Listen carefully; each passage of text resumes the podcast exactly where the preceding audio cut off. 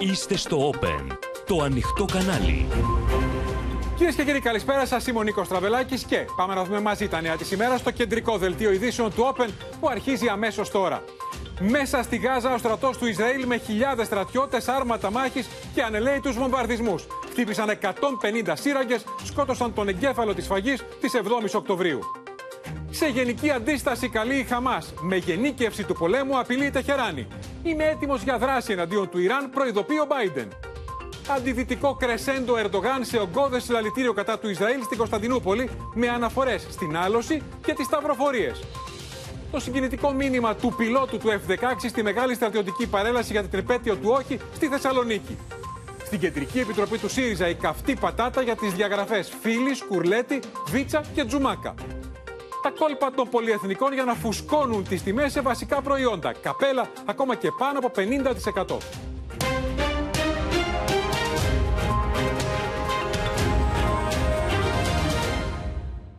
Με την αγωνία να κορυφώνεται, κυρίες και κύριοι, ολόκληρος ο πλανήτης παρακολουθεί τις καταιγιστικές εξελίξεις στο πολεμικό μέτωπο της Μέσης Ανατολής μετά την έναρξη ουσιαστικά της χερσαίας επιδρομής του Ισραήλ στη Γάζα. Από χθες το βράδυ είναι σε εξέλιξη η πιο μεγάλη στρατιωτική επιχείρηση, με το Τελ Αβίβ να σφυροκοπά τη Χαμάς από ξηράς, αέρος και θαλάσσης, ενώ οι χερσαίες δυνάμεις του που μπήκαν στη Γάζα έχουν παραμείνει τουλάχιστον στο βόρειο τμήμα. Το Ισραήλ λέει ότι χτύπησε 150 υπόγειους στόχους της Χαμάς και σκότωσε 2 κορυφαίους αξιωματούχους της, ενώ διαμηνεί ότι αυτό ήταν μόνο η αρχή. Απόψε ξεκινάμε την εκδίκηση, είπε το δεξί χέρι του Νετανιάχου, με τη Χαμάς την ίδια ώρα να μιλά για 370 νεκρούς σε ένα 24ωρο και εκατοντάδες ισοπεδωμένα κτίρια. Συνδεόμαστε αμέσως με τους δύο απεσταλμένους του Open, τον Σωτήρι Δανέζη στην πόλη Ασδότ, κοντά στα σύνορα με τη Γάζα και την Αδαμαντία Λιόλιου στο Τελ Αβίβ, και οι δύο θα μας πούν για σειρήνες που ήχησαν νωρίτερα.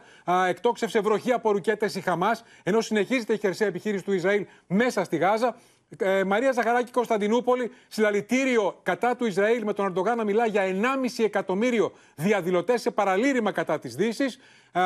Παντελής Βαλασόπουλος, Βερολίνο, με εχμές Βερολίνου κατά της Τουρκίας ξανά. Θανάσης Αυγερεινός στη Μόσχα με νεότερα, ο ανταποκριτής μας, με νεότερα για το θρίλερ με τους ομήρους και το ρόλο της Ρωσίας. Και Έφη Κουτσοκώστα για την αντίδραση της Ελλάδας στο ψήφισμα του ΟΗΕ, από το οποίο απήχε η ελληνική πλευρά. Πρώτα όμως να δούμε το ρεπορτάζ με την έναρξη ουσιαστικά της χερσαίας επιδρομής του Ισραήλ στη Γάζα.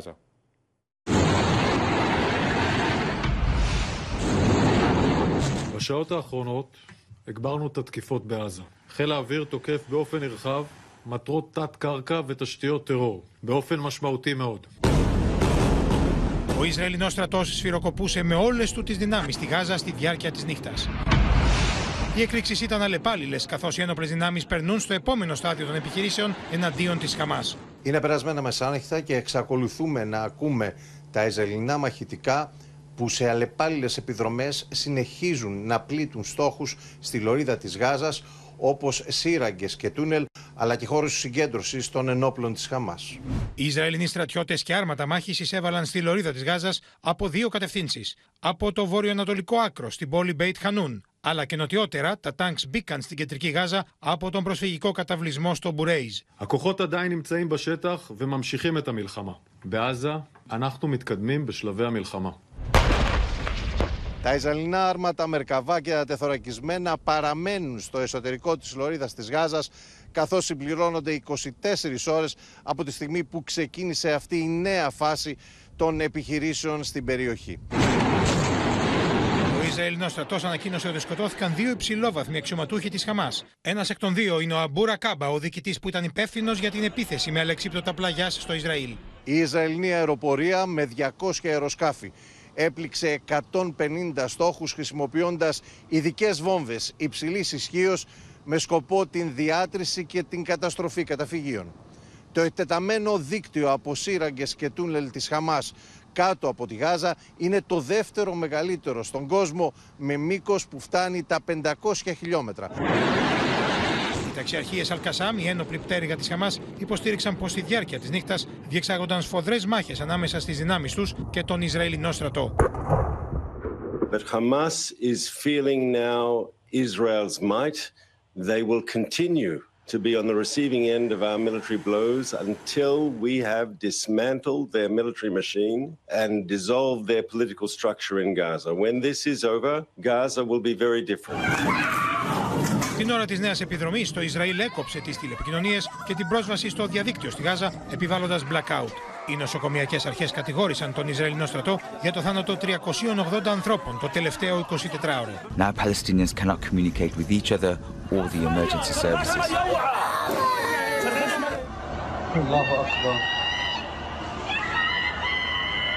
The calls for help go unanswered. Η Χαμάς κάλεσε τους Παλαιστίνιους στη Δυτική Όχθη να πάρουν τα όπλα, ενώ ο Ιρανός Υπουργός Εξωτερικών προειδοποίησε το Ισραήλ πως οι ένοπλες παλαιστινιακές οργανώσεις αλλά και η Χεζμπολάχ στο Λίβανο βρίσκονται σε πολεμική ετοιμότητα. Αυτό που συγκέντρωσα από όσα άκουσα από εκείνους και τα σχέδιά τους είναι ότι έχουν το δάχτυλό τους στη σκανδάλη. Πάντως, αναλυτές αναφέρουν πως μέχρι στιγμής η Χεζμπολάχ δεν έχει δείξει τάση κλιμάκωσης των επιθέσεων προς το Ισραήλ.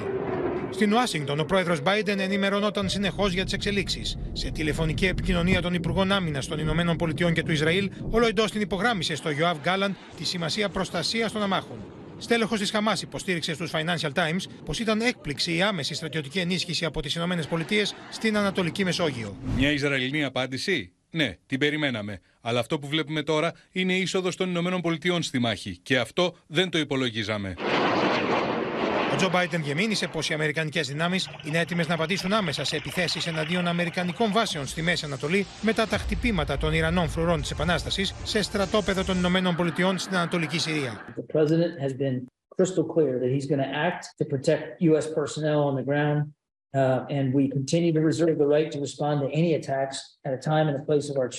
Στην Αίγυπτο, ο πρόεδρος Αλσίση προειδοποίησε πως αν η σύγκρουση επεκταθεί, η ευρύτερη περιοχή κινδυνεύει να μετατραπεί σε ορολογιακή βόμβα. Ο Αιγύπτιος πρόεδρος έστειλε μήνυμα προς όλους ότι θα πρέπει να σεβαστούν την εδαφική ακεραιότητα της χώρας του μετά τον τραυματισμό 6 Αιγύπτιων από ντρόουνς κοντά στα σύνορα με το Ισραήλ. Ο Ισραηλινός στρατός εκτιμά πως τα μη επανδρομένα αεροσκάφη είχαν εκτοξευθεί από τους φιλοϊρανούς αντάρτες Χούθης στην Ιεμένη με στόχο τα Ισραηλινά εδάφη. Λοιπόν, πάμε αμέσως στο Σωτήρι Δανέζη, τον απεσταλμένο του OPEN. Είναι πολύ κοντά στα σύνορα με τη Γάζα, στην πόλη Ασντότ. Καθώς ο Σωτήρι, συνεχίζεται και αυτή την ώρα το σφυροκόπημα του Ισραήλ μέσα στη Γάζα από τις δυνάμεις που έχουν μπει από χθες το βράδυ. Δεν έχουν περάσει ούτε 24 ώρες από αυτήν την έναρξη της νέας φάσης των στρατιωτικών επιχειρήσεων. Και το βουητό από τις μηχανές των αεροσκαφών δεν έχει σταματήσει δευτερόλεπτο πάνω από τα κεφάλια μας. Εδώ και αρκετή ώρα ακούμε τις πολύ δυνατές εκρήξεις, αυτόν τον εφιαλτικό ήχο των εκρήξεων στο νότο, εκεί που βρίσκεται η Γάζα. Αλλεπάλληλες εκρήξεις, σημάδι ότι οι βομβαρδισμοί συνεχίζονται για δεύτερη βραδιά με αμείοντη ένταση. Δεν υπάρχει καμία αμφιβολία, Νίκο, ότι η κρίση στη Μέση Ανατολή βαθαίνει από τη στιγμή που ο Ισραηλινός στρατός αποφάσισε την κλιμάκωση των χερσαίων επιχειρήσεων. Είναι η δεύτερη βραδιά. Περιμένουμε και απόψε λίγο ως πολύ να δούμε το ίδιο σκηνικό με χθες βράδυ, με τις μηχανοκίνητες μονάδες του Ισραηλινού στρατού και τα άρματα μάχης να προελάβουν βαθύτερα στην Γάζα και να καταλαμβάνουν κέρυες θέσεις, αλλά και τους βομβαρδισμούς να συνεχίζονται για αρκετές ώρες. Ξανά αεροσκάφη πάνω από τα κεφάλια μας, δεν έχουν σταματήσει πραγματικά ούτε λεπτό αυτός ο ήχος από τις μηχανές των αεροσκαφών. Παρακολουθούμε λοιπόν αυτή την σταδιακή κλιμάκωση. Καταλάβουμε, Σωτήρι, πώς μπήκαν οι Ισραηλινοί. Μπορούμε να δούμε στο χάρτη τα δύο σημεία, γιατί δεν μπήκαν μόνο από τον βορρά. Πάμε λοιπόν να δούμε ότι οι Ισραηλινοί μπήκαν. Αν πάμε στο επόμενο βήμα του χάρτη, παρακαλώ πολύ. Ωραία. Οι Ισραηλινοί λοιπόν μπήκαν από την περιοχή που είναι πολύ κοντά σε σένα, στο Μπέιτ Χανούν, και στη συνέχεια μπήκαν ανατολικά, πολύ πιο κάτω, σχεδόν στο κέντρο της Γάζας, στο Μπουρέιζ. Αυτή η περιοχή δεν είναι βόρεια. Αυτή είναι πολύ πιο... είναι 10-20 χιλιόμετρα πιο νότια από την πόλη της Γάζας, Σωτήρη. Αυτό δείχνει λοιπόν ότι δεν περιορίστηκαν σε χερσαία εισβολή μόνο στο βορρά, αλλά και στο κέντρο της Γάζας. Ναι, προφανώς υπάρχουν δύο δυνάμεις οι οποίες θα προσπαθήσουν να σφίξουν τον κλειό. Η μία από το βορρά και η άλλη εξ Ανατολών να σφίξουν τον κλειό γύρω από την πόλη της Γάζας, αφήνοντας διάδρομο προς τον νότο, εκεί όπου διαρκώς ο Ισραηλινός στρατός λέει να κατευθυνθούν οι άμαχοι, όσοι μπορούν από αυτούς να ξεφύγουν από την φρίκη του πολέμου. Εδώ λοιπόν ο Ισραηλινός στρατός έχει ανακοινώσει από πολύ νωρίς ότι αυτή είναι μια εξέλιξη της αρχικής επιχείρησης, είναι μια επιχείρηση σε στάδια, μια επιχείρηση η οποία κλιμακώνεται, αφήνοντας να εννοηθεί ότι υπάρχουν και άλλες φάσεις. Σαφώς εδώ υπάρχουν δύο μεγάλες προκλήσεις για τους Ισραηλινούς και τις Ισραηλινές δυνάμεις. Η μία έχει να κάνει με το να τεθούν οι βάσεις για μια στρατιωτική νίκη επί του πεδίου, καταστρέφοντας πρωτίστως το δεδαλώδες σύστημα των τούνελ και των υπόγειων σειράγγων που έχει η Χαμάς. Και από την άλλη, η δεύτερη πολύ μεγάλη πρόκληση είναι αυτές τις στρατιωτικές επιχειρήσεις να μην επιδράσουν αρνητικά, αντίθετα να πιέσουν ώστε να έρθει η επίλυση του προβλήματος των ομήρων, να λειτουργήσουν θετικά στις διαπραγματεύσεις, κάτι που για την ώρα τουλάχιστον έχουν σταματήσει και είναι κάτι που δεν το βλέπουμε. Όσον αφορά το πρώτο μέρος, όσον αφορά τα τούνελ, οι πληροφορίες που έρχονται στο φως και οι αναλύσεις που έχουν γίνει από τους ειδικούς του Ισραηλινού στρατού είναι ότι εδώ μιλάμε για ένα ολόκληρο σύστημα από τούνελ και σύραγγες. Φτάνουν τα 500 χιλιόμετρα, είναι το δεύτερο μεγαλύτερο σύστημα τούνελ που υπάρχει στον κόσμο και βεβαίως εδώ και αρκετό καιρό η Χαμάς φαίνεται ότι προετοιμάζεται, συγκεντρώνει προμήθειες σε αυτά τα τούνελ. Οι ειδικοί λένε ότι εκεί μπορεί να βρει κανείς τα πάντα, υπάρχουν τηλέφωνα, υπάρχει ηλεκτρισμός, υπάρχει οξυγόνο και σύμφωνα με πληροφορίες οι οποίες δημοσιεύονται στο δυτικό τύπο, στους New York Times πρόσφατα, εκεί έχει συγκεντρώσει μια τεράστια ποσότητα από καύσιμα που φτάνει και τα 500 εκατομμύρια λίτρα καυσίμων, ώστε να συνεχίσουν να λειτουργούν οι γεννήτριες και να μπορέσει η Χαμάς να παραμείνει στα τούνελ υπό καθεστώς πολιορκίας επί 4 ολόκληρους μήνες. Ξαναγυρίζω στο θέμα των ομήρων, είναι εξαιρετικά σημαντικό. Εκτιμώ ότι ένδετο με τις στρατιωτικές επιχειρήσεις. Άλλωστε το πράσινο φως για όσα βλέπουμε το τελευταίο 24ωρο ήρθε μετά την κατάρρευση των συνομιλιών με Κατάρ, Αμερικανούς και Χαμάς για την απελευθέρωση 100 ομήρων. Εδώ λοιπόν φαίνεται ότι ο στρατός χρησιμοποιείται ως μορφή πίεσης για την συνέχιση των διαπραγματεύσεων. Αν ευσταθεί κάτι τέτοιο, δεν φαίνεται να υπάρχει μεγάλη επιτυχία. 24 ώρες μετά την έναρξη αυτής της μορφής των χερσαίων επιχειρήσεων, δεν γνωρίζουμε να υπάρχει καμία άλλη πρόοδος στο θέμα των ομήρων. Είναι προφανές λοιπόν ότι μπήκαν για να μείνουν οι χερσαίες δυνάμεις του Ισραήλ, ότι έχουν βάλει στο στόχαστρο κυρίως όλο αυτό το δεδαλώδες σύστημα που μας περιέγραψε Σωτήρη των υπόγειων τούνελ, ίσως το μεγαλύτερο στον κόσμο. Να σε ευχαριστήσουμε. Θα τα ξαναπούμε και στη συνέχεια για οτιδήποτε νεότερο. Μένουμε κυρίες και κύριοι εκεί, καθώς έρχονται στο φως τις τελευταίες ώρες νέα ντοκουμέντα για αυτό που από χθες υποστήριξε το Ισραήλ, ότι δηλαδή το στρατηγείο της Χαμάς βρίσκεται στο υπόγειο ενός από τα μεγαλύτερα νοσοκομεία της Γάζας, στο Αλ-Σίφα. Μάλιστα, πριν από λίγο έδωσε στη δημοσιότητα το Τελ Αβίβ και μαρτυρίες Παλαιστινίων, υποστηρίζοντας ότι οι ίδιοι ομολογούν ότι κρύβουν το στρατηγείο τους κάτω από το νοσοκομείο. Τη νύχτα που πέρασε ήταν άγριο το σφυροκόπημα στη συγκεκριμένη περιοχή.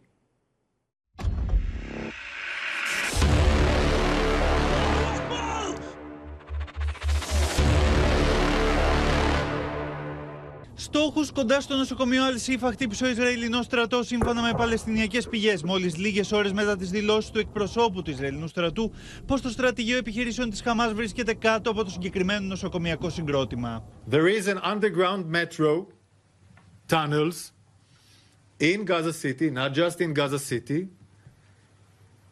Usually it's based next to unique sites or sensitive sites. Not just the hospital, but other sites, as mosques, etc., etc., UNRWA places, hospital, schools, etc., etc. This is a philosophy of Hamas, and Shifa is one of them. Ο Ισραηλινός στρατός έδωσε στη δημοσιότητα ακόμα και γραφικό, στο οποίο απεικονίζει το αρχηγείο κατά τους ίδιους της Χαμάς, το οποίο βρίσκεται ακριβώς κάτω από το νοσοκομείο Αλ-Σίφα, ένα περίπλοκο σύμπλεγμα υπόγειων διαδρόμων και δωματίων. Μάλιστα, οι Ισραηλινοί τοποθετούν κάτω από το νοσοκομείο και το στρατηγείο, ένα δωμάτιο επιχειρήσεων με τη σημαία της Χαμάς σε περίοπτη θέση. Ο εκπρόσωπος τύπου της Χαμάς έσπευσε να διαψεύσει αμέσως τον Ισραηλινό στρατό με δηλώσεις που έκανε μάλιστα μέσα από το νοσοκομείο Αλ-Σίφα. The Israeli recon warplanes and drones have been hovering above our heads for 20 days and for years before.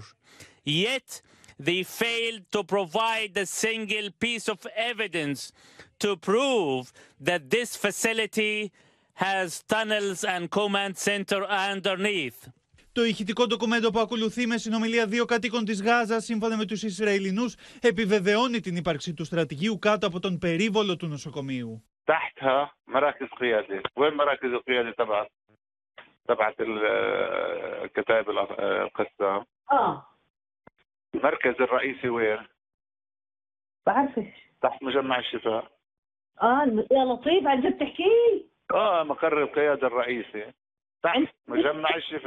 Μάλιστα, εκτός από το ηχητικό ντοκουμέντο, οι Ισραηλινές ένοπλες δυνάμεις έδωσαν στη δημοσιότητα και ομολογία στην κάμερα μέλους της Χαμάς για τα τούνελ κάτω από το νοσοκομείο Αλσίφα.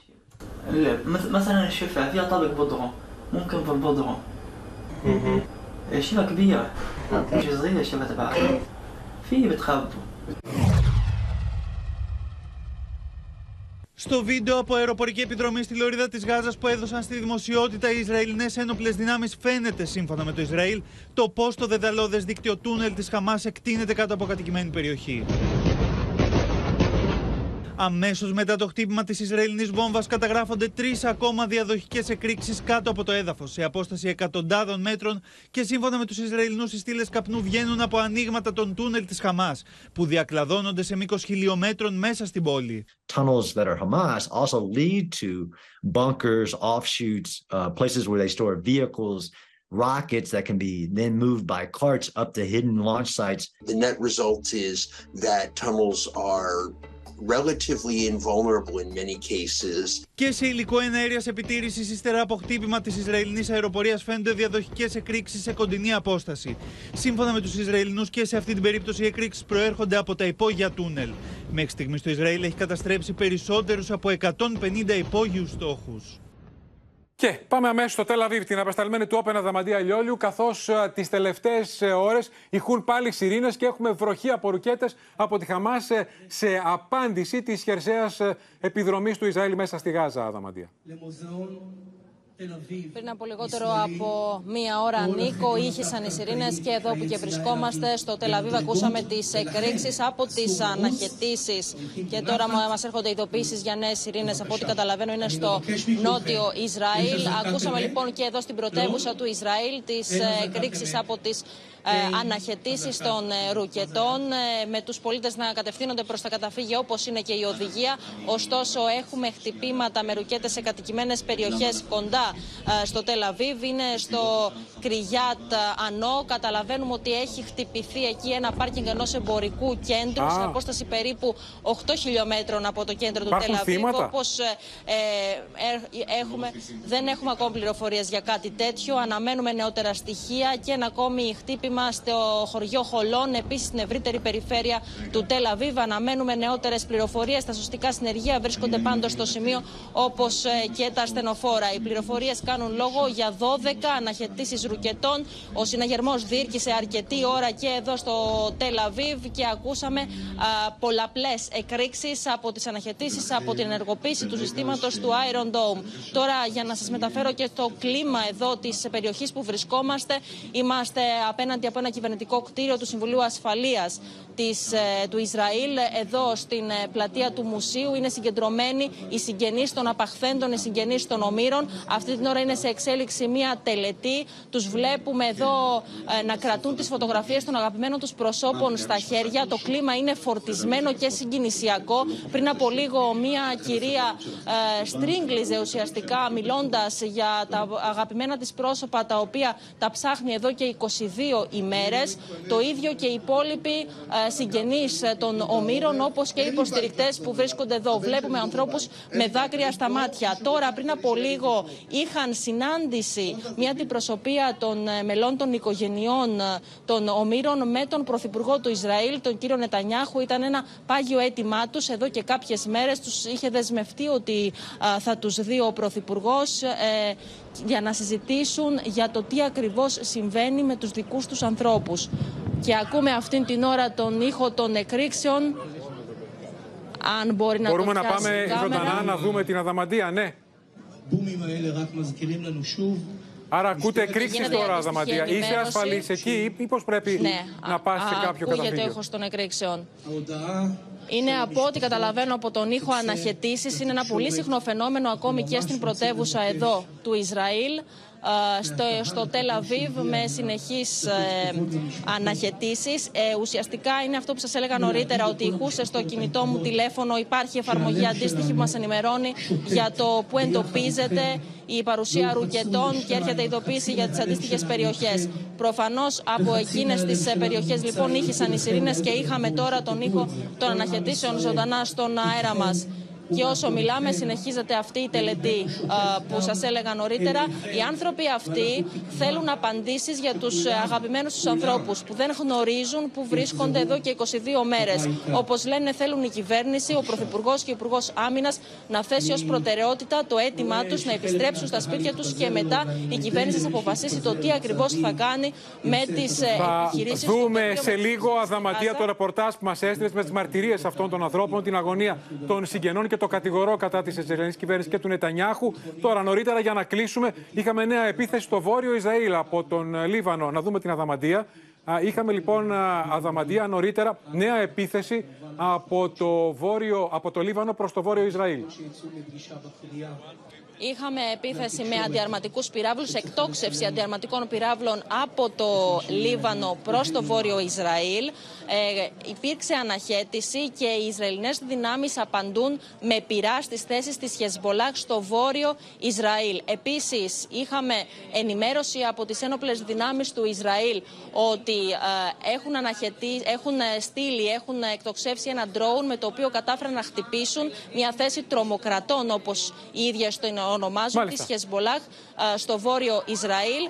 Και καταλαβαίνουμε ότι υπάρχει ένταση όλες αυτές τις μέρες. Ωστόσο, μετά από τη διεύρυνση των χερσαίων επιχειρήσεων, όπως ανακοινώνει το Ισραήλ, δεν βλέπουμε πολύ μεγάλη κλιμάκωση της εμπλοκής της Χεζμπολάχ στο συγκεκριμένο πόλεμο. Να σε ευχαριστήσουμε. Πάμε και στη Χριστίνα Ιορδανίδου, γιατί είχαμε μια άλλη πολύ σημαντική εξέλιξη, η Χριστίνα, που δείχνει πώς κορυφώνεται η ένταση μεταξύ ΗΠΑ και Ιράν. Έστειλαν οι Αμερικανοί δεύτερο αεροπλανοφόρο και μάλιστα στα στενά του Ορμούζ. Έτσι είναι, Νίκο, το αεροπλανοφόρο ο Άιζενχάουερ βρίσκεται, έλαβε θέση στα στενά του Ορμούζ στον Περσικό κόλπο. Αυτό σημαίνει λοιπόν ότι οι Ηνωμένες Πολιτείες στέλνουν ένα μήνυμα, αν θέλεις, μια προειδοποίηση, αν θέλεις, στην Τεχεράνη, στο Ιράν, ταυτόχρονα όμως και στη Χεζμπολάχ, εν μέσω ανησυχίας και φόβων που φουντώνουν κάθε μέρα για εμπλοκή και του Ιράν και της Χεζμπολάχ σε αυτή τη σύγκρουση, που το είδαμε και προηγουμένως η Αδαμαντία που μας το έλεγε. Και να πούμε ότι είναι το δεύτερο. Το πρώτο αεροπλανοφόρο, το Φόρτ, βρίσκεται στο Λίβανο. Αυτά όλα ενισχύουν και τη θέση του Προέδρου των Ηνωμένων Πολιτειών, που τι είπε? Είμαστε εδώ και θα δράσουμε. Νομίζω ότι αυτό θέλει να πει και η παρουσία αυτού του αεροπλανοφόρου στα στενά του Ορμούζ. Αλλεπάλληλες προειδοποιήσεις από την Ουάσιγκτον προς την Τεχεράνη να μην εμπλακεί στον πόλεμο. Να σας ευχαριστήσουμε, Χριστίνα Ιορδανίδου. Τώρα, στην Κωνσταντινούπολη, κυρίες και κύριοι. Πριν από λίγο, μεγάλη συγκέντρωση, ογκώδη συγκέντρωση με επικεφαλής τον Ερντογάν κατά του Ισραήλ. Ο Τούρκος πρόεδρος μιλά για 1,5 εκατομμύριο διαδηλωτές. Παραλήρημα Ερντογάν κατά της Δύσης, κατά του Ισραήλ, με αναφορές στην Άλωση και απειλή για νέες σταυροφορίες κατά της Δύσης.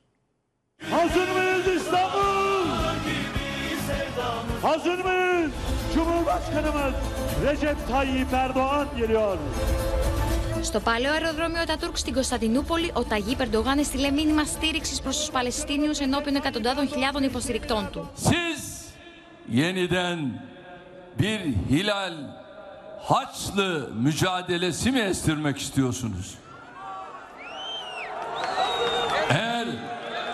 Böyle bir gayretin içerisindeyseniz biliniz ki bu millet ölmedi. Ο Τούρκος πρόεδρος προσπάθησε να περάσει την εικόνα του πατέρα και του ηγέτη όλων των μουσουλμάνων. Bu millet dimdik ayakta ve yine aynı şekilde aynı kararlılıkla Libya'da neysek, Karabağ'da neysek bilesiniz ki Orta Doğu'da doğuyuz. Εν τω μεταξύ, χθες μετά την προσευχή της Παρασκευής των Μουσουλμάνων, οι διαδηλωτές ξεχύθηκαν στους δρόμους της Κωνσταντινούπολης. Έξω από ένα τζαμί στην πλατεία Ταξίν κατήγγειλαν την υποστήριξη της Δύσης στο Ισραήλ. Μπροστά από το γαλλικό προξενείο στην τουρκική Μεγαλούπολη, πλήθος κόσμου κατηγόρησε τη στάση του Μακρόν στον πόλεμο ανάμεσα σε Ισραήλ και Χαμάς.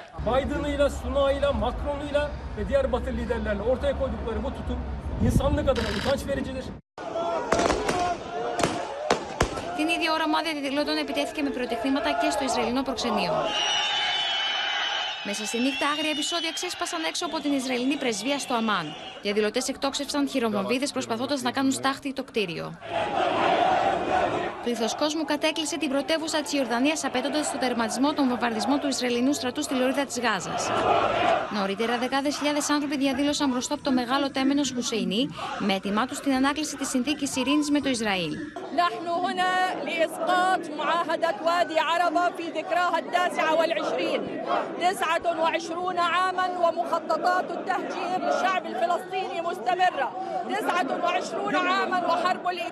Κάποιοι, κρατώντας φωτογραφίες του Τζο Μπάιντεν, του Γάλλου Προέδρου Εμμανουέλ Μακρόν και του Ισραηλινού Πρωθυπουργού Νετανιάχου, φωνάζουν συνθήματα πως είναι συνεργοί στο έγκλημα. Ογκώδεις διαδηλώσεις πραγματοποιήθηκαν και στη Νέα Υόρκη. Με πανό και συνθήματα, χιλιάδες διαδηλωτές τάχθηκαν υπέρ της Παλαιστίνης, ισχυριζόμενοι πως η Αμερική φέρει την κύρια ευθύνη για τους βομβαρδισμούς στη Γάζα. Joe Biden has always been very pro-Israel from the very beginning. If he watches interviews, he says, if Israel did not exist, we will reinvent one. Στο κεντρικό σταθμό της Νέας Υόρκης Grand Central, χιλιάδες Αμερικανοί εβραϊκής καταγωγής φορώντας μαύρα μπλουζάκια ζητούσαν την κατάπαυση του πυρός, την ώρα που οι Ισραηλινές δυνάμεις ανακοίνωναν την επέκταση της χερσαίας επιχείρησης στη λωρίδα της Γάζας. Οι αρχές συνέλαβαν πάνω από 300 διαδηλωτές που βρίσκονταν μέσα στο σταθμό, στη μεγαλύτερη πράξη πολιτικής ανυπακοής στη Νέα Υόρκη εδώ και 20 χρόνια. Παρόμοιο σκηνικό με μαζικές διαδηλώσεις για την κατάπαυση του πυρός και στην Ιταλία. Αλλά και στην καρδιά του Λονδίνου, κοντά στη Βουλή, μια λαοθάλασσα ζητάει να σταματήσουν οι εχθροπραξίες στη λωρίδα της Γάζας. Ο Ερντογάν λοιπόν μιλάει για πάνω από 1,5 εκατομμύριο διαδηλωτές. Πάμε αμέσως στην Κωνσταντινούπολη και στην ανταποκρίτριά μας, τη Μαρία Ζαχαράκη. Μαρία, παρακολούθησε την συγκέντρωση. Ήδη είχαμε, βλέπω τώρα από τη Διεθνή Πρακτορία, τη σφοδρή αντίδραση του Ισραήλ. Ο Υπουργός Εξωτερικών του Ισραήλ έδωσε εντολή στους διπλωματικούς εκπροσώπους της χώρας να αποχωρήσουν άμεσα από την Τουρκία. Είδαμε τον Ερντογάν να ανεβάζει περισσότερο από κάθε άλλη φορά τους τόνους κατά του Ισραήλ και να εμφανίζεται ως ο μεγάλος πατέρας του μουσουλμανικού κόσμου. Αυτό που είναι σημαντικό, Νίκο, σε αυτό που λέει το Ισραήλ, το Ισραηλινό Υπουργείο Εξωτερικών, είναι ότι διακόπτει ή θέλει να αναθεωρήσει τις διπλωματικές σχέσεις με την Τουρκία. Αυτό τουλάχιστον καταλαβαίνουμε, γιατί το διπλωματικό προσωπικό έχει ήδη φύγει. Ακριβώς. Είχε φύγει για λόγους ασφαλείας. Τώρα, βέβαια, υπάρχει κάποια διπλωματική διάρρηξη, θα το λέγαμε, αυτών των σχέσεων. Τώρα, όσον αφορά το συλλαλητήριο, βρισκόμαστε ακόμη εδώ, έχει τελειώσει, κράτησε περίπου 45 λεπτά. Ήταν μια ογκώδης συγκέντρωση. Δεν ξέρω αν ήταν 1,5 εκατομμύριο που είπε ο Ερντογάν. Πάντως είχε αρκετό κόσμο και προσπάθησε να δώσει ο Τούρκος ηγέτης ένα έντονο θρησκευτικό χρώμα, αλλά και εθνικό απελευθερωτικό, θα λέγαμε. Είχε προσευχές, έτσι ξεκίνησε πριν την ομιλία του, δηλαδή είχε προσευχές, είχε κηρύγματα και οι διοργανωτές, μάλιστα για να ξεσηκώσουν τον κόσμο από κάτω, φώναζαν «Χαίρε Χαμάς, χαίρε τα ταξιαρχίες Αλ-Κασάμ». Όχι «Χαίρε Παλαιστίνη», μας έκανε εντύπωση, «Χαίρε Χαμάς». Ο Τούρκος πρόεδρος τώρα, όταν ανέβηκε στο βήμα, καταρχάς να πούμε ότι είχε καλέσει κάποιους ηγέτες, δεν ήρθε κάποιος. Δεν πήγε κανείς, έξι καλέσει, δεν πήγε κανείς. Έτσι ακριβώς. Είπε λοιπόν το γνωστό, μπορεί να έρθουμε μια νύχτα ξαφνικά. Είπε ότι εμείς θα συνεχίσουμε να προχωράμε μπροστά στο μονοπάτι που έχουμε χαράξει με αυτό το σύνθημα. Και στη συνέχεια είπε για το Ισραήλ πράγματα πολύ πιο σκληρά σε αυτό το συλλαλητήριο. Είναι ένας κατακτητής, είπε το Ισραήλ. Είναι μια οργάνωση, σαν να λέει τρομοκρατική οργάνωση. Και τα έβαλε βέβαια και με τη Δύση, λέγοντας ότι η Δύση είναι εκείνη που προσπαθεί να δημιουργήσει με έναν καινούριο πόλεμο μεταξύ ημισελήνου και σταυροφόρων. Έτσι είπε χαρακτηριστικά. Και ότι αν η Δύση έχει μια τέτοια πρόθεση, η Τουρκία δεν θα κάτσει με σταυρωμένα τα χέρια. Η Τουρκία Τουρκία, είπε, είναι ένα ζωντανό έθνος και θα είμαστε όπου πρέπει να είμαστε, όπως είμαστε στη Μέση Ανατολή, όπως είμαστε στη Λιβύη και στο Καραμπάχ. Και η Δύση είναι ο μεγαλύτερος υπεύθυνος για τη σφαγή στη Γάζα. Κατηγόρησε το Ισραήλ ότι διαπράττει εγκλήματα πολέμου και μάλιστα είπε ότι εμείς οι ίδιοι θα ανακηρύξουμε εγκληματίες πολέμου στον κόσμο, το Ισραήλ, και προετοιμαζόμαστε για κάτι τέτοιο. Στη συνέχεια είπε ότι έχουμε γράψει έπι στην ιστορία μας. Αυτό το έθνος είναι έτοιμο να γράψει και άλλα έπι με την άδεια του Αλλάχ πάντα. Και βέβαια να πω ότι υπήρχαν και κάποιες αναφορές, Νίκο, όσον αφορά... Με αυτό να κλείσουμε, Μαρία. Βέβαια, πριν από αυτό να πω ότι είπε ότι αν κάνει οποιοδήποτε βήμα το Ισραήλ δεν θα αντέξει παραπάνω από 3 ημέρες. Εννοούσε στη Γάζα και για τη χερσαία επιχείρηση. Και τέλος να πω ότι αναφέρθηκε και στην Ελλάδα και σε ελληνικές περιοχές για να τονίσω ότι κάποτε ανήκαν αυτές οι περιοχές, όπως η Θεσσαλονίκη, η Θράκη, στο τουρκικό Οθωμανικό έθνος, και έτσι σήμερα λογίζει και την Γάζα. Ότι και η Γάζα αποτελεί ένα... Είναι προφανές ότι ο Ερντογάν, αν υπήρχε η παραμικρή αμφιβολία που δεν υπήρχε, απόψε έκοψε και τις τελευταίες γέφυρες με το Ισραήλ και απομακρύνεται όλο και περισσότερο από το άρμα της Δύσης. Μαρία Ζαχαράκη, σε ευχαριστούμε. Και θα πάμε τώρα στο Βερολίνο και στον Παντελή Βαλασόπουλο, γιατί για τη στάση του Ερντογάν συνολικά υπάρχει οργή στο Βερολίνο, Παντελή. Ναι, από ό,τι καταλαβαίνουμε, ο Ερντογάν πάει σε προσωπική σύγκρουση και η χώρα του και ρήξη με την Δύση, ακόμα και με τα σημερινά. Είδαμε πριν λίγο το Ισραήλ ουσιαστικά κόβει και πάλι διπλωματικές σχέσεις με την Τουρκία. Να πούμε ότι είχαμε την επίσκεψη του Γερμανού Αντικαγκελάριου στην Τουρκία, η οποία ήταν αρκετά επεισοδιακή. Καταρχήν είπε ανοιχτά ότι διαφωνεί με όλα όσα αυτά λέει ο Ερντογάν για την Παλαιστίνη, ότι η Χαμάς στην πραγματικότητα είναι σφαγής και δολοφόνοι και αυτοί ευθύνονται για τα όσα τραβάνε τώρα οι άνθρωποι στη Γάζα, και σήμερα αποχωρώντας είπε και κάτι άλλο. Όσο δεν μεταρρυθμίζουν το θέμα των ανθρωπίνων δικαιωμάτων, λέει, στην Τουρκία, και δεν μεταρρυθμίζουν συνολικά την δικαιοσύνη, δεν πρόκειται να υπάρξουν νέοι επιχειρηματίες οι οποίοι θα επενδύσουν στην Τουρκία. Δηλαδή, εάν δεν υπάρξει πρόοδος σε αυτά τα θέματα, μην περιμένετε, λέει, στην Τουρκία να δείτε νέες επενδύσεις. Τους χτυπάει δηλαδή αυτό που είπαν και άλλοι αναλυτές, ότι ο Ερντογάν με αυτά που κάνει θα έχει και οικονομικό πρόβλημα. Παντελή Βαλασόπουλε, σε ευχαριστούμε. Τώρα πάμε στη σύγκρουση στην Γενική Συνέλευση του ΟΕΕ, κυρίες και κύριοι, όπου εγκρίθηκε με μεγάλη πλειοψηφία η πρόταση της Ιορδανίας και άλλων αραβικών χωρών ψηφίσματος για ανθρωπιστική εκεχηρία στη Γάζα. Όμως το γεγονός ότι δεν συμπεριλήφθηκε καμία αναφορά στη Χαμάς οδήγησε το Ισραήλ και τις ΗΠΑ να καταψηφίσουν. Το Τελ Αβίβ μιλά για όνειδος, με το Γενικό Γραμματέα του ΟΗΕ σε μια βεντέτα, όπως εξελίσσεται η σχέση του με το Ισραήλ, να λέει θα μας κρίνει όλους η ιστορία. Την ώρα που ο Ισραηλινός στρατός επεκτείνει τις χερσαίες επιχειρήσεις των αντίον της Χαμάς στη Γάζα, η Γενική Συνέλευση του ΟΗΕ ψήφισε μετά από πρόταση της Ιορδανίας με συντριπτική πλειοψηφία 120 χωρών έναντι 14 να κηρυχθεί αμέσως ανθρωπιστική εκεχηρία για την προστασία των αμάχων. Οργισμένη ήταν η αντίδραση του Ισραηλινού πρεσβευτή. Shame on you. Shame on you. The truth holds zero importance in this body. Zero. Vote to stop the killing. Vote for humanitarian aid to reach those whose very survival depends on it. Μαζί με το Ισραήλ τάχθηκαν και οι ΗΠΑ.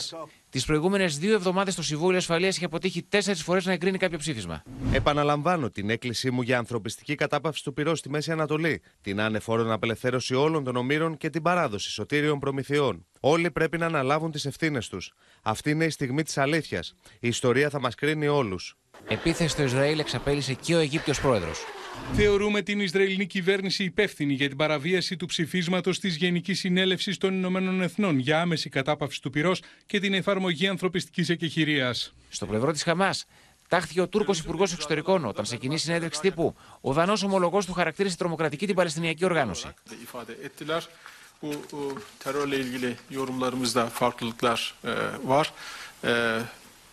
Bizim terör örgütü olarak tanıdığımız YPG ve FETÖ'yü yani başka ülkelerde terör örgütü olarak. Μετά τη χτεσινή αναφορά Μακρόν για την ανάγκη να δημιουργηθεί ανθρωπιστικός διάδρομος προς τη Γάζα με βάση την Κύπρο, ο Κύπριος κυβερνητικός εκπρόσωπος, μιλώντας στο OPEN, αποκάλυψε πως πρόκειται για πρόταση της Λευκωσίας. Είναι μια πρωτοβουλία του πρόεδρου Χριστοδουλίδη, η οποία αναφέρθηκε την Πέμπτη, την πρώτη μέρα του Ευρωπαϊκού Συμβουλίου, στους Ευρωπαίους ηγέτες. και αυτή αφορά στην δημιουργία ενός θαλάσσιου ανθρωπιστικού διαδρόμου μεγάλης ροής και μεγάλης διάρκειας προς τη Γάζα, μέσα βέβαια και από την συμβολή της Ευρωπαϊκής Ένωσης αλλά και των Ηνωμένων Εθνών. Πάμε στην Έφη Κουτσοκώστα για να δούμε, Έφη, πώς εξηγεί το Υπουργείο Εξωτερικών την απόφαση της Αθήνας να απέχει από την ψηφοφορία για το συγκεκριμένο ψήφισμα, όπως και άλλες ευρωπαϊκές χώρες. Ακριβώς, Νίκο, σύμφωνα με διπλωματικές πηγές, η Ελλάδα ουσιαστικά επέλεξε να συνταχθεί με την πλειοψηφία των κρατών μελών της Ευρωπαϊκής Ένωσης που ζητούσαν ένα πιο ισορροπημένο κείμενο του ψηφίσματος. Δηλαδή, αυτό που ήθελαν ήταν μαζί με το αίτημα για μια ανθρωπιστική εκεχηρία και για μια διάνοιξη ανθρωπιστικών διαδρόμων να κατονομαστεί ρητά η Χαμάς. Να κατονομαστεί ρητά και με την απερίφραστη καταδίκη της τρομοκρατικής της δράσης, αλλά και να διατυπωθεί ρητά ότι οι όμηροι που βρίσκονται στη Γάζα είναι όμηροι της Χαμάς. Μάλιστα, όπως μας μεταφέρουν οι ίδιες πηγές, υπήρχε έντονο διπλωματικό παρασκήνιο τις προηγούμενες ημέρες με την Ελλάδα να στηρίζει μια σχετική τροπολογία που κατέθεσε ο Καναδάς, η οποία όμως τελικά απορρίφθηκε. Και τέλος, να σου πω ότι αυτό που τονίζουν είναι ότι η Ελλάδα είναι πάντα συνεπής σε μια εξωτερική πολιτική αρχών και επίσης ότι με τη στάση της, δηλαδή ότι η αποχή δεν είναι καταψήφιση, περισσότερο ευνόησε την έγκριση του ψηφίσματος παρά το μπλοκάρισμά του. Εύη, σε ευχαριστούμε. Ωστόσο, ήταν έντονες οι αντιδράσεις των κομμάτων της αντιπολίτευσης για το γεγονός ότι απήχε η Ελλάδα από τη συγκεκριμένη ψηφοφορία. Ας ακούσουμε, ας δούμε τι είπαν ο Στέφανος Κασελάκης, ο Νίκος Ανδρουλάκης και το Κομμουνιστικό Κόμμα. Η Γενική Συνέλευση του Οργανισμού Ηνωμένων Εθνών ψήφισε με συντριπτική πλειοψηφία να κηρυχθεί ανθρωπιστική εκεχηρία στη Γάζα. 120 χώρες όπως η Γαλλία, Ισπανία και Πορτογαλία πήραν το μέρος της ειρήνης. Όχι η Ελλάδα του Μητσοτάκη. Απήχαμε. Αυτή τη νύχτα στη Γάζα οι άμαχοι ζουν ξανά τη φρίκη. Και εμείς νύψαμε τα σχήρας μας. Ημέρα ντροπής για την ελληνική διπλωματία, τον ελληνικό λαό και την ιστορία του. Θεωρώ αδιανόητο ότι χθες η κυβέρνησή μας δεν στήριξε το ψήφισμα του Οργανισμού Ηνωμένων Εθνών για ανθρωπιστική εκεχηρία στη Μέση Ανατολή. Δεν πρέπει η ανθρωπιά να μπαίνει σε κανένα ζύγι γεωπολιτικό. Το ΚΚΕ καταδικάζει με αποτροπιασμό την Ισραηλινή επίθεση και καταγγέλει την κυβέρνηση της Νέας Δημοκρατίας που στηρίζει την Ισραηλινή σφαγή, απορρίπτοντας ακόμη και αυτά τα ψηφίσματα στον ΟΗΕ για κατάπαυση του πυρός. Είναι με τη μεριά του ληστή και εγκληματία και εμπλέκει τη χώρα στους αμερικανονατοικούς σχεδιασμούς στο πλευρό της στρατιωτικής μηχανής του Ισραήλ. Στον ανταποκριτή μας στη Μόσχα τώρα, το Θανάση Αυγερεινό, που έχει νεότερες πληροφορίες για το θύραμα τους 229 ομήρους, Θανάση, και το ρόλο της Ρωσίας, γιατί ήταν εκεί η αντιπροσωπεία της Χαμάς και συζήτηση για την απελευθέρωση κάποιων τουλάχιστον από τους ομήρους.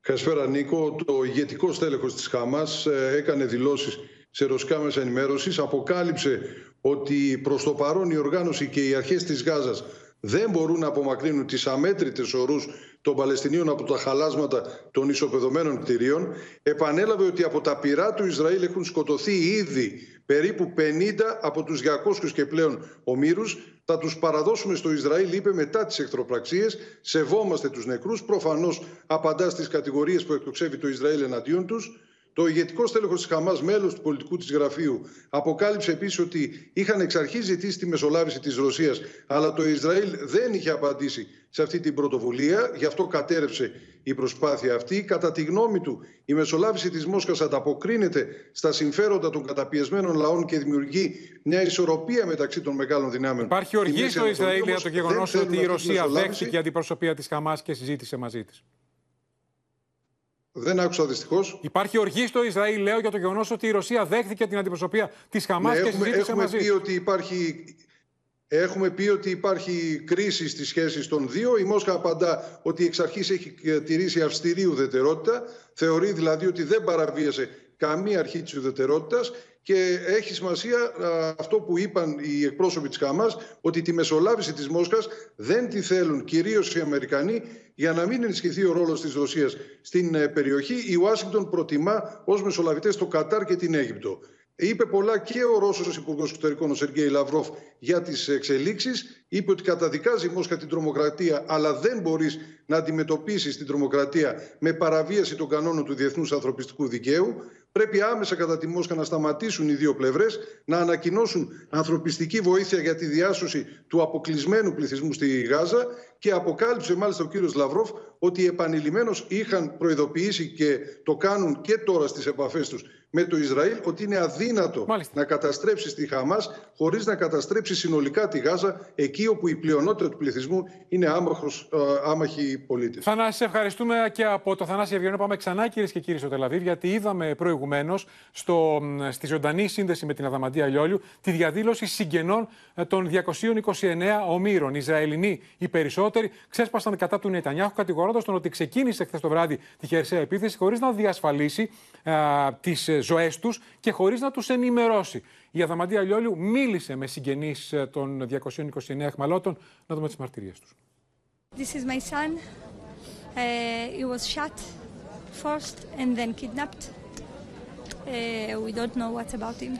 I'm calling him every day. I'm sending him message. I know he's not seeing, but I'm sending him message.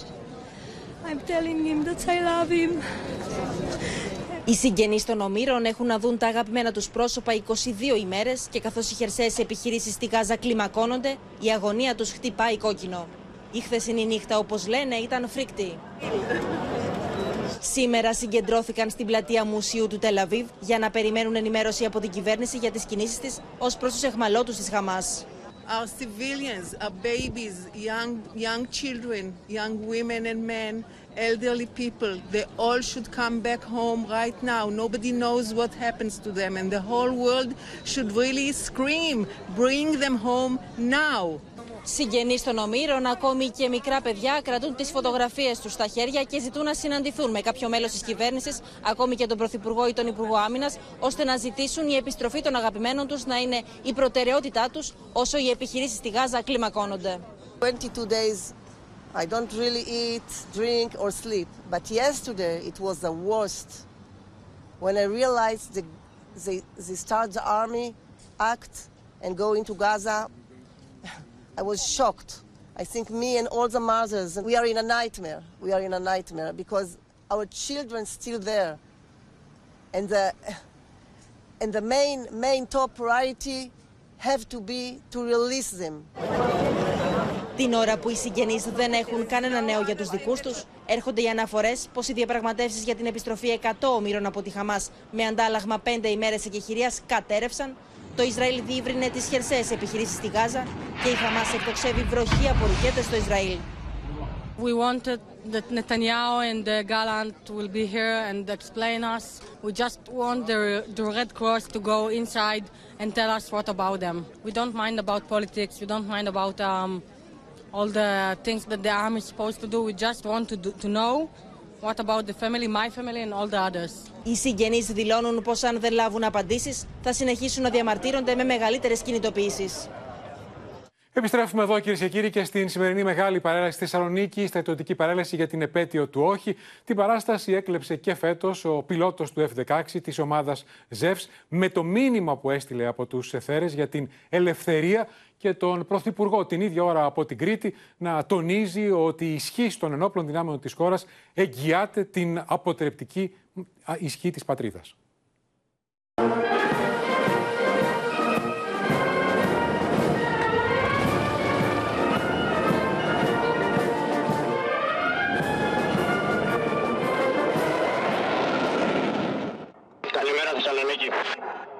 Καλημέρα Ελλάδα. Μόνο οι ελεύθερες ψυχές κρατάνε ελεύθερες πατρίδες. Τιμή και δόξα σε εκείνους που θυσιάστηκαν στη μάχη για την ελευθερία. Χρόνια πολλά.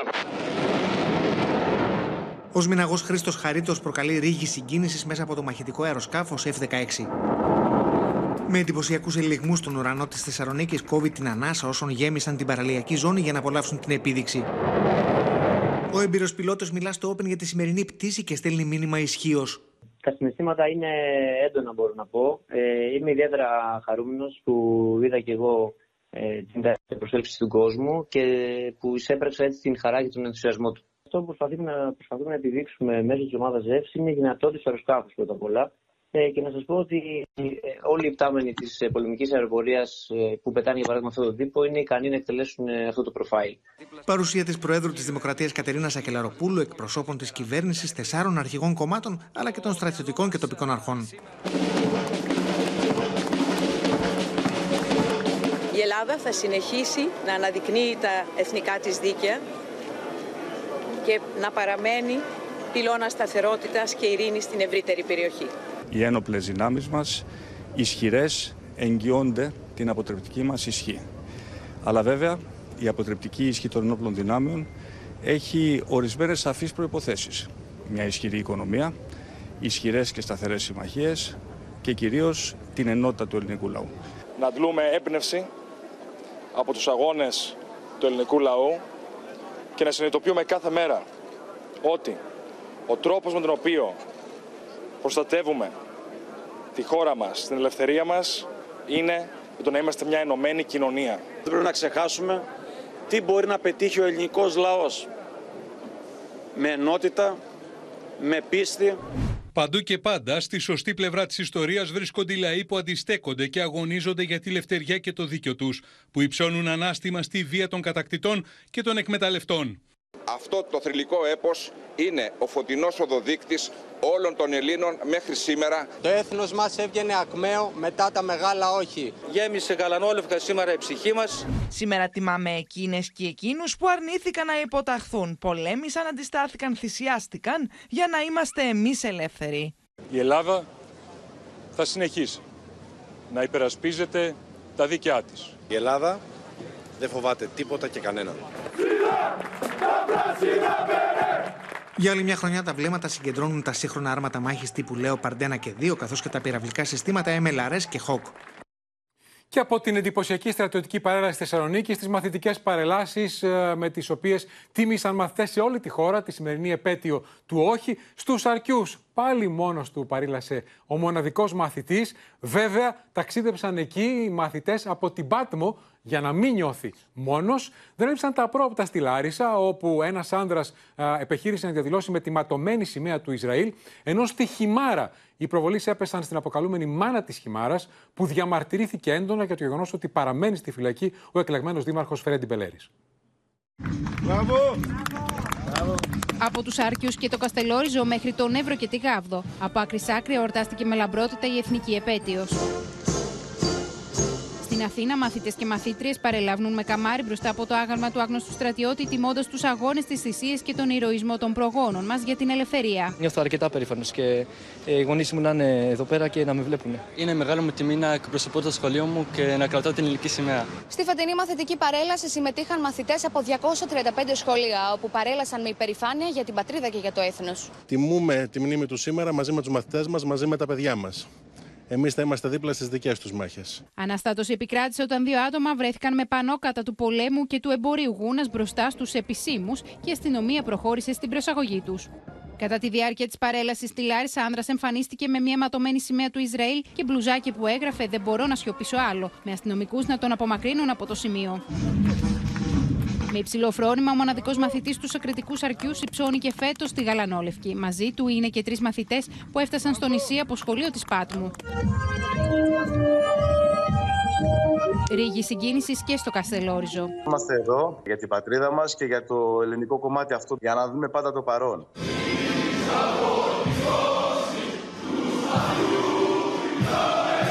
Στον Εύρο ψαλούν τον εθνικό ύμνο και αποκαλύπτουν τις σημαίες των μονάδων της μεραρχίας.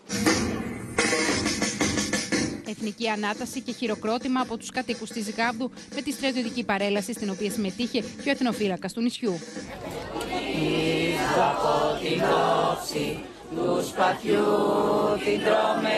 Με υπερηφάνεια τα Ελληνόπουλα της Χιμάρας της πόλης του φυλακισμένου δημάρχου Φρέντι Μπελέρη ψάλουν τον εθνικό ύμνο. Η μάνα της Χιμάρας, όπως την αποκαλούν, συγκίνησε με τα λόγια της. Η Ελλάδα είναι η μάνα μας, είναι η πατρίδα μας. Δεν υπάρχει για μας δικαιοσύνη εδώ πέρα. Οι μαθητές κρατούν την ελληνική σημαία και παρελάβουν μέσα σε θερμά χειροκροτήματα.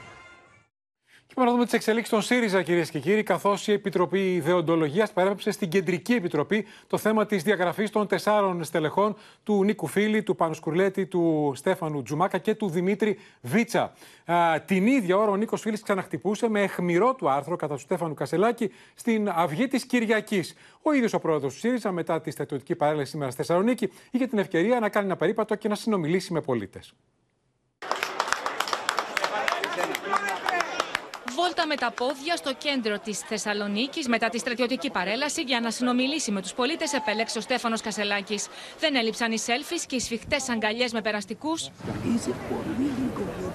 Τα φιλιά και οι συμβουλές. Όσο ψηλά και να ανεβείς, να παραμείνεις άνθρωπος. Καλύτερη συμβουλή είναι αυτή. Αλλά και οι απροσδόκητες συναντήσεις όπως αυτή με τον γνωστό επιχειρηματία εστίασης Δημήτρη Κωσιδιό. Φοβάστε. Για να καταλήξει ο Στέφανος Κασελάκης σε καφενείο που θαμώνες τον κέρασαν τσίπουρα. Την ίδια ώρα στην Αθήνα οι εσωκομματικές εξελίξεις τρέχουν. Η Επιτροπή Δεοντολογίας αποφάσισε με ψήφους 10 εναντί 5 να παραπέμψει το ζήτημα της διαγραφής των Στέφανου Τζουμάκα, Νίκου Φίλη, Πάνου Σκουρλέτη και Δημήτρη Βίτσα στην Κεντρική Επιτροπή, όπως προβλέπεται από το καταστατικό του ΣΥΡΙΖΑ. Όταν πηγαίνεις προς ένα συνέδριο, όλοι ξέρουμε πως ανοίγει η συζήτηση. Και ο καθένας αυτή τη διαδικασία μπορεί να εκφράσει θαρρετά τις απόψεις του. Όποιος διαφωνεί διαγράφεται. Η υποταγή δεν είναι η επιλογή. Θεωρώ παράσημο την εκτός προγράμματος του κόμματος επιχειρούμενη διαγραφή μου από έναν αρχηγό που λειτουργεί ως διευθύνων σύμβουλος εταιρείας, καθώς μάλιστα υπερηφανεύεται ότι μπορεί να είναι καλός πρωθυπουργός επειδή υπήρξε καλός επιχειρηματίας. Υπάρχουν βέβαια και όσοι, αφού παραπέμφθηκαν δικαίως για τα όσα είπαν σε βάρος του νέου Προέδρου, θα έπρεπε να ξαναπαραπεμφθούν για τα όσα ήθη είπαν στη συνέχεια για τον προηγούμενο Πρόεδρο. Και μάλιστα τα είπαν από καθαρή εκδικητικότητα και προστέρψη της Νέας Δημοκρατίας. Το κορυφαίο κομματικό όργανο που θα συνεδριάσει στις 11 και 12 Νοεμβρίου θα γνωμοδοτήσει είτε για την αναστολή της κομματικής ιδιότητας μέχρι 1 έτος, είτε για τη διαγραφή των 4 στελεχών. Ούτε διαγραφές ούτε διάσπαση είναι το μήνυμα που στέλνουν κεντρικά στελέχη του ΣΥΡΙΖΑ. Είμαι τελείως αντίθετο σε μια τέτοια λογική, ιδιαίτερα όταν είμαστε προς συνεδριακή διαδικασία. Και οι διατυπώσεις και η ουσία των εκλεκτών και ιστορικών στελεχών και των 4, κατά τη γνώμη μου, δεν είναι αυτές που συνάδουν και στο κλίμα που πρέπει να έχουμε στη ΣΥΡΙΖΑ Προοδευτική Συμμαχία. Να μην πάμε το αμέσως επόμενο διάστημα, όπως πηγαίνουμε μέχρι σήμερα, ούτε με μια διάθεση σύγκρουσης, αλλά ούτε και μια διάθεση διάσπασης, προκειμένου να καταλήξουμε, αν θέλετε, ενωμένοι την επόμενη μέρα. Πάμε τώρα στο μέτωπο της ακρίβειας, το θέμα που καίει περισσότερο τους πολίτες, καθώς έχει ξεκινήσει αντίστροφη μέτρηση για να δημοσιοποιηθούν τα αποτελέσματα των ελέγχων του Υπουργείου Ανάπτυξης και της Επιτροπής Ανταγωνισμού σε πολυεθνικές εταιρείες. Θα δούμε το αποκαλυπτικό ρεπορτάζ του Γιάννη Φόσκολου για το πώς μεγάλες πολυεθνικές κάνουν κόλπα για να φουσκώσουν τις τιμές έως και 50%. Δηλαδή, τα ίδια προϊόντα πωλούνται στη χώρα μας 50% ακριβότερα σε σχέση με άλλες ευρωπαϊκές χώρες. Με καπέλο που μπορεί κατά περίπτωση να ξεπεράσει και το 50% καταλήγουν να πωλούνται στην Ελλάδα διάφορα προϊόντα πρώτης ανάγκης, όπως συσκευασμένα τρόφιμα, απορρυπαντικά, οδοντόκρεμες που παράγονται από πολυεθνικές εταιρείες και εισάγονται στη χώρα μας. Στη χώρα μας εξακολουθούμε να πληρώνουμε αδικαιολόγητα υψηλές τιμές για πολλά καταναλωτικά είδη, γιατί κάποιες πολυεθνικές διαμορφώνουν εικονικές τιμές για τις συναλλαγές με τις ελληνικές θυγατρικές τους, αποσκοπώντας την ελαχιστοποίηση της φορολογικής τους επιβάρυνσης. Το κόλπο έχει ονομαστεί από τη δεκαετία του 80 transfer pricing και αφορά σε φουσκωμένες ενδοομιλικές συναλλαγές. Η μαμά εταιρεία που παράγει το προϊόν σε κάποια χώρα, για παράδειγμα της Ευρώπης, το πουλάει με καπέλο, δηλαδή υπερκοστολογημένο στη θυγατρική της στην Ελλάδα, η οποία αγοράζει ακριβά και πουλάει ακριβά. Η θυγατρική έχει έτσι μικρό κέρδος και πληρώνει αντίστοιχα μικρό φόρο σε μια χώρα σαν την Ελλάδα που έχει μεγάλους φορολογικούς συντελεστές. Οι Έλληνες καταναλωτές αγοράζουν ακριβά, αλλά η πολυεθνική έχει μεταφορά κέρδους από την Ελλάδα πίσω στη μαμά εταιρεία. Όταν αυτό συμβαίνει, αν υπάρχουν ενδοομιλικές συναλλαγές, ένα θέμα το οποίο είχε κυρίως αναδειχθεί στις δεκαετίες του 80, τότε τίθεται ένα θέμα και φορολογικών αρχών, διότι στην πραγματικότητα υποκρύπτει τη μεταφορά κερδών από τη μια χώρα στην άλλη. Εκτός από το κόλπο των ενδομηλικών συναλλαγών, οι ακριβότερες τιμές στην Ελλάδα μπορεί να προκύπτουν και για άλλους λόγους, όπως αυξημένο μεταφορικό κόστος λόγω μεγάλης απόστασης από την κεντρική Ευρώπη, κόστος εφοδιασμού μιας μικρής αγοράς με μεγάλη διασπορά εκτός Αθήνας, ολιγοπολιακή οργάνωση αν μια εταιρεία έχει δεσπόζουσα θέση στην αγορά, φουσκωμένο περιθώριο κέρδους από την ίδια τη θυγατρική στην Ελλάδα ή και πλασματική αρχική τιμή ώστε το προϊόν να πουληθεί με προσφορά. Υπάρχουν κανόνες με τους οποίους χρεώνεται το προϊόν αυτό από μία χώρα σε μία άλλη χώρα και αυτό ελέγχεται αυστηρά και σε ευρωπαϊκό επίπεδο αλλά και στο επίπεδο χωρών. Και πιστεύω ότι αν αυτό συμβαίνει στο μέγεθος που ακούγεται, θα έπρεπε να είχε γίνει αντιληπτό τους ελέγχους που γίνονται. Βρεφικό γάλα μεγάλης πολυεθνικής πωλείται στην Ελλάδα προς 34,9 € το κιλό, όταν στην Ισπανία κοστίζει 29,65, στην Πορτογαλία 22,8 και στη Γαλλία 24,48 € το κιλό. Το καπέλο κυμαίνεται από 17,7 έως και 53%. Στο πεδίο της εγκληματικότητας τώρα, κυρίες και κύριοι, γιατί είχαμε νέα επίθεση σε ανηλίκους, νέο κρούσμα ληστείας πάλι στην Κηφισιά και μάλιστα μέρα μεσημέρι σε πολύ κεντρικό σημείο, έξω από το σταθμό του ηλεκτρικού. Το OPEN εξασφάλισε βίντεο ντοκουμέντο. Δράστης, ο οποίος συνελήφθη, ένας 18χρονος, έστησε παγίδα, εμφανίστηκε ως υποψήφιος αγοραστής κινητού. Σε δύο 17χρονους τους χτύπησε με λωστό, τους ψέκασε με σπρέι και τους λήστευσε. Δράστες ψεκάζουν με σπρέι δύο ανήλικους και στη συνέχεια τους επιτίθενται. Όπως φαίνεται στο βίντεο που εξασφάλισε το Open, τα θύματα τρέχουν να φύγουν από το σημείο, ωστόσο οι δράστες τους χτυπούν με σιδερένιο λωστό. Όλα αυτά μέρα μεσημέρι στον ηλεκτρικό της Κηφισιάς και μάλιστα σε ώρα αιχμής. Το συγκεκριμένο περιστατικό δεν είναι το μοναδικό. Μιλώντας στο Open, 15χρονη μαθήτρια περιγράφει τις δραματικές στιγμές που έζησε από την επίθεση θηλυκής συμμορίας στα βόρεια προάστια. Ήταν κάτι κορίτσια και που δεν τα ήξερα εγώ, με πήρανε πιο πέρα και με πήρανε έξω από ένα μαγαζί. Έφαγα βασικά δύο μπουνιές και δύο χαστούκια. Η μία ήταν 14, η άλλη 15, η άλλη 17. Άρχισαν να με βρίζουν, πήραζαν λίγο την τσάντα μου. Σου λέω δεν έχω κάτι, επειδή είπα αυτό το πράγμα η μία μου έριξε μπουνιά. Βίαιοι ξυλοδαρμοί, ληστείες και επιθέσεις με μαχαίρια, περιστατικά με θύτες άγουρες συμμορίες και θύματα δεκάδες ανήλικους. Σύμφωνα με στοιχεία της ελληνικής αστυνομίας, από τον Ιανουάριο μέχρι τον Αύγουστο του 2023, 36 ανήλικοι συνελήφθησαν για συμμετοχή σε εγκληματική οργάνωση έναντι 20 το αντίστοιχο διάστημα του 2022. Ταυτόχρονα φέτος, από Ιανουάριο μέχρι Αύγουστο, 328 ανήλικοι ενεπλάκησαν σε άγριους ξυλοδαρμούς, έναντι 247 πριν από ένα χρόνο. Σε πολλές περιπτώσεις, ομάδες ανηλίκων κλείνουν ραντεβού για να λύσουν τις διαφορές τους με ξύλο. Κανονίζουν ένα ραντεβού θανάτου. Ξύλο μέχρι τέλους. Συναντιούνται 20 με 20, μπορούν να έρθουν και από επαρχία. Συνήθως είναι άτομα 15, 16, 17 χρονών. Βγάζουν μαχαίρια και ληστεύουν. Έρχονται γενικότερα από κάτω, από το τρένο, από Περιστέρι. Είναι ομάδες. Μικρά παιδιά που δεν έχουν τελειώσει το σχολείο πρωταγωνιστούν σε συμπλοκές με τον εκφοβισμό, τις βίαιες συμπεριφορές και τις επιθέσεις να είναι πλέον εκτός οριών. Όλο και πιο ανησυχητικό. Τώρα πάμε ξανά στη Χριστίνα Ιορδανίδου για να δούμε συγκλονιστικές εικόνες, Χριστίνα, από καραμπόλα δεκάδων αυτοκινήτων στην Αίγυπτο με 35 νεκρούς.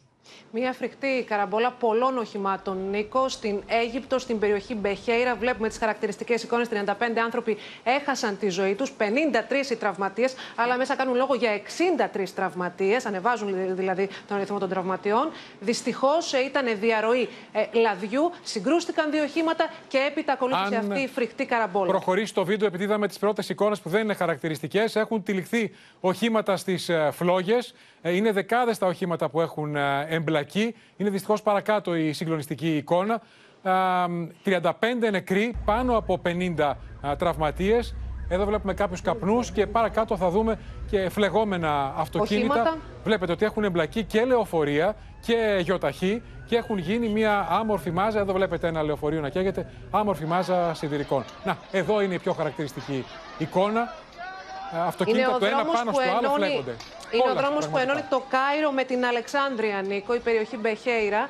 Και δυστυχώς σε αυτό το δρόμο έχουν συμβεί και άλλες φορές πολλά τέτοια δυστυχήματα. Και στις Ηνωμένες Πολιτείες, για να δούμε τον επίλογο του μακελιού με τον ένοπλο, ο οποίος τελικά βρέθηκε νεκρός αφού σκότωσε 18 στην πολιτεία του Μέιν. Αυτοπυροβολήθηκε, αυτοκτόνησε λοιπόν ο μακελάρης του Μέιν, αφού άφησε πίσω του 18 νεκρούς, 13 τραυματίες. Νίκο, μιλάμε για μια σφαγή, για το πιο τραγικό, την τραγική σφαγή των τελευταίων ετών στις Ηνωμένες Πολιτείες. Να πούμε ότι ήταν έφεδρος του στρατού 40 ετών. Έπραξε έτσι έπειτα από μια πώληση που τον απέλησε η εταιρεία που δούλευε. Ναι. Αυτός είναι. Και να πούμε ότι μετά από το 48ωρο ανθρωπικυνηγητό της αστυνομίας έληξε λοιπόν και ο κόσμος μπορεί να κυκλοφορεί στους δρόμους και ήθελε και να γιατί είχαν κλειστεί κάτι και στα σπίτια τους γιατί κυκλοφορούσε ελεύθερος. Χριστίνα Ιορδανίδου, να σε ευχαριστήσουμε. Και στο σημείο αυτό, κυρίες και κύριοι, 10 λεπτά πριν από τις 8 ολοκληρώθηκε και απόψε το κεντρικό δελτίο ειδήσεων. Πριν κλείσουμε, να σας θυμίσουμε ότι από αύριο επιστρέφουμε στη χειμερινή ώρα. Μην ξεχάσετε λοιπόν στις 4 τα ξημερώματα να γυρίσετε τα ρολόγια σας μία ώρα πίσω ώστε να δείχνουν 3. Θα κερδίσουμε και μια ώρα ύπνου που είχαμε χάσει την άνοιξη. Βέβαια, η επιστροφή στη χειμερινή ώρα δεν συνάδει με το σκηνικό του καιρού που είναι σχεδόν καλοκαιρινό και έτσι θα παραμείνει τουλάχιστον ως την Τρίτη. Μείνετε στο OPEN. Αμέσως τώρα, εικόνες με τον Τάσο Δού στις 9, ελληνική ταινία. Από όλους εμάς, ευχές για ένα χαρούμενο Σαββατόβραδο.